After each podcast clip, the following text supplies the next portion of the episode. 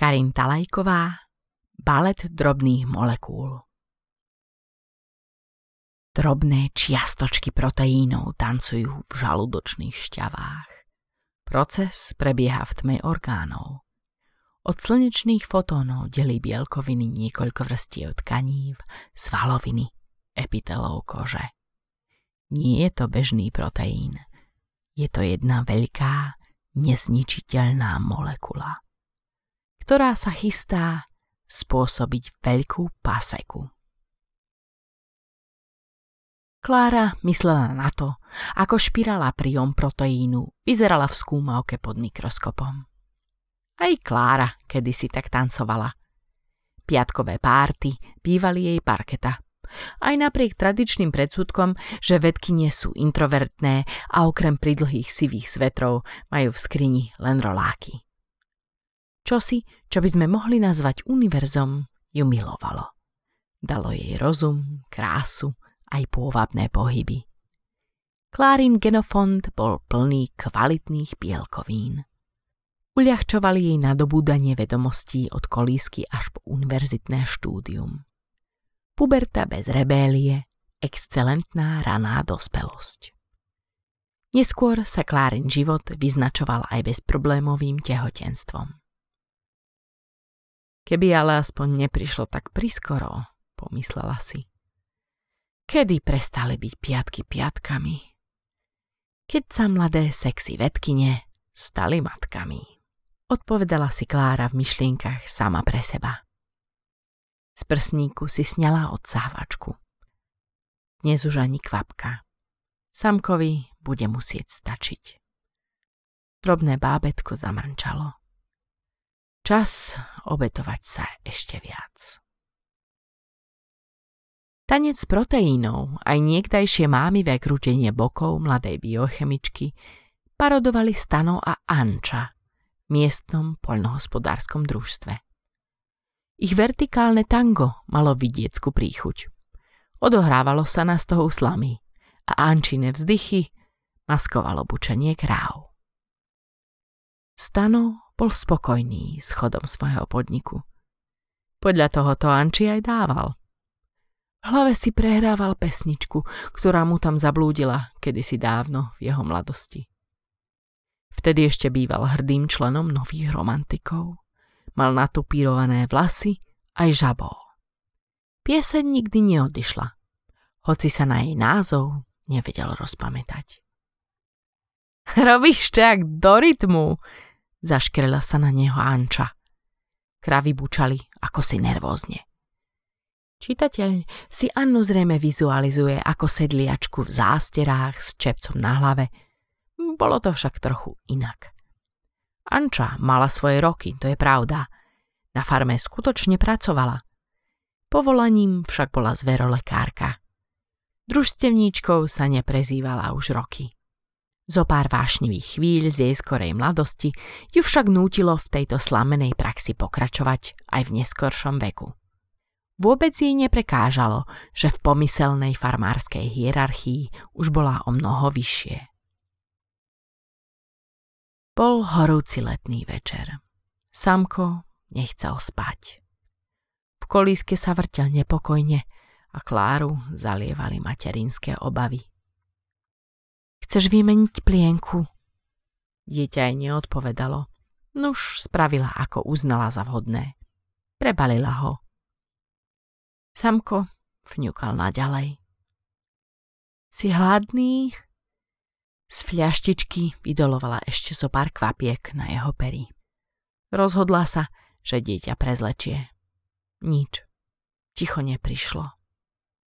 Bolí ťa niečo? Chceš sa hojdať? Chceš ísť spinkať? Dookola sa pýtala zúfala Klára, ktoré by prospelo, ak by tieto otázky niekto pokladol práve jej. Klárin manžel žiaľ opäť meškal. Pekne ju tým napálil. Tretiu výnimočnú situáciu na družstve mu už dnes ale nezožerie. Styk Stana a Anči prebehol opäť štandardne. Oprášili po ňom zo seba, čo sa dalo. Každý vykročil svojim smerom. On k zelenej škodovke, ona ešte za stádom. On ku svojej zákonitej a ona za svojimi dievčatami. Keď roztvorila dvere maštale, dnu prenikli posledné lúče zapadajúceho slnka. Kravy sa preľakli zvuku otvárajúcich sa dvier, aj zábleskov unikajúceho dňa. Celé stádo túžilo zmiznúť z tesných ohrádok. Kam by však bežali? Ani jedna z kráv netušila, čo by robila po úteku do divočiny. Nemal ich to kto naučiť. Metali sebou statočne, bučaním Annu presviečali, aby ich vypustila von. Kopitami trieskali o brány a zasahovali telá svojich kamarátok. Francúzska revolúcia nevyzerala inak. Anne pri tom pohľade vypadlo vedro so žrádlom z rúk. Prežehnala sa a premyslela si, ako sa zachovať. Anča už mala svoje roky a znepokojivá situácia pre ňu nebola novinkou. Prežila malé dežavy. Rozbehla sa preto na vrátnicu a verila, že bude mať ako skontaktovať svojho nadriadeného. Stano už bol v tom čase doma. Pokúšal sa objať svoju manželku. Dnes sa však chovala ako pološialená. Nepribližuj sa ku mne a k môjmu synovi, vrieskala po ňom. V šere ich domu boli jej oči temné, takmer zvieracie. Samuel už ani nemal čo plakať. Jeho očné kanáliky boli vysilené a napuchnuté. Z nozdier sa mu rinul sobeľ. Tiež nevyzeral ako anielik. Navyše sa v jeho tele duplikovala zvláštna bielkovina. Klára? Preboha, čo sa ti stalo? Prudko k nej pristúpil a chcel sa jej dotknúť. Zasičala ako démon. Dieťa si prehodila v náručí tak, že ho držala len jednou rukou a do druhej vzala ťažkú vázu. Nepribližuj sa, pred manželom ustupovala. Zrazu jej však zmizla energia v kolenách. Ako by strácali mazivo. Ani jej v hlave nedávalo zmysel, kolená a stehná sa jej roztriasli a pomaly klesala k zemi. Stano pohotovo priskočil a od pádu na zem uchránil aspoň syna. Klára sa schúlila do klopka.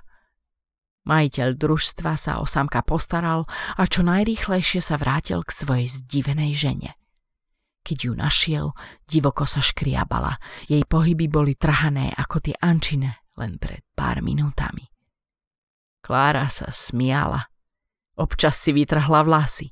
Prevaľovala sa, ako by trénovala choreografiu moderného scenického tanca.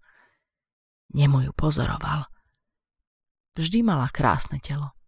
Aj keď ju teraz zjavne posadol diabol. Z myšlienok ho vytrhlo zvonenie telefónu. Cez manželku hodila aspoň deku a zodvihol. Bola to Anča. Šéfe, šéfe, máme to tu zase. Tá mesokostná múčka asi nebol najlepší nápad. A ako to myslíte, Anna? Pri manželke nikdy nezabudol, že musí Milenke vykať. Akože ako to myslím? Ty si chcel minulý mesiac šetriť na žrádle pre kravy a takto to dopadlo. Bovinná spongiformná encefalopatia. PSE Choroba šialených kráv sa šírila na jeho statku i v jeho domácnosti. Klára sa snažila postaviť na vlastné nohy. Tie však boli vratké a ona opakovane padala. Sledoval, ako si rozbíja lakte aj nemohúce kolená zas a zas. Nezmohol sa na slovo. Myslel na to čerstvé mlieko, ktoré manželke nosil deň čo deň aby mala dosť bielkovín pre samka. Kurva stanov, urob niečo, zasičala Anna z telefónu. Zreteľne počul, ako sa zamyká na tri zámky. Stano, oni utiekli, rozbili bránu. Ruch v pozadí tomu zodpovedal. Anna zavzlikala. Klára sa začala driapať po stene, ako by bola vhodená do studne bez rebríka. Spievala ako šaman.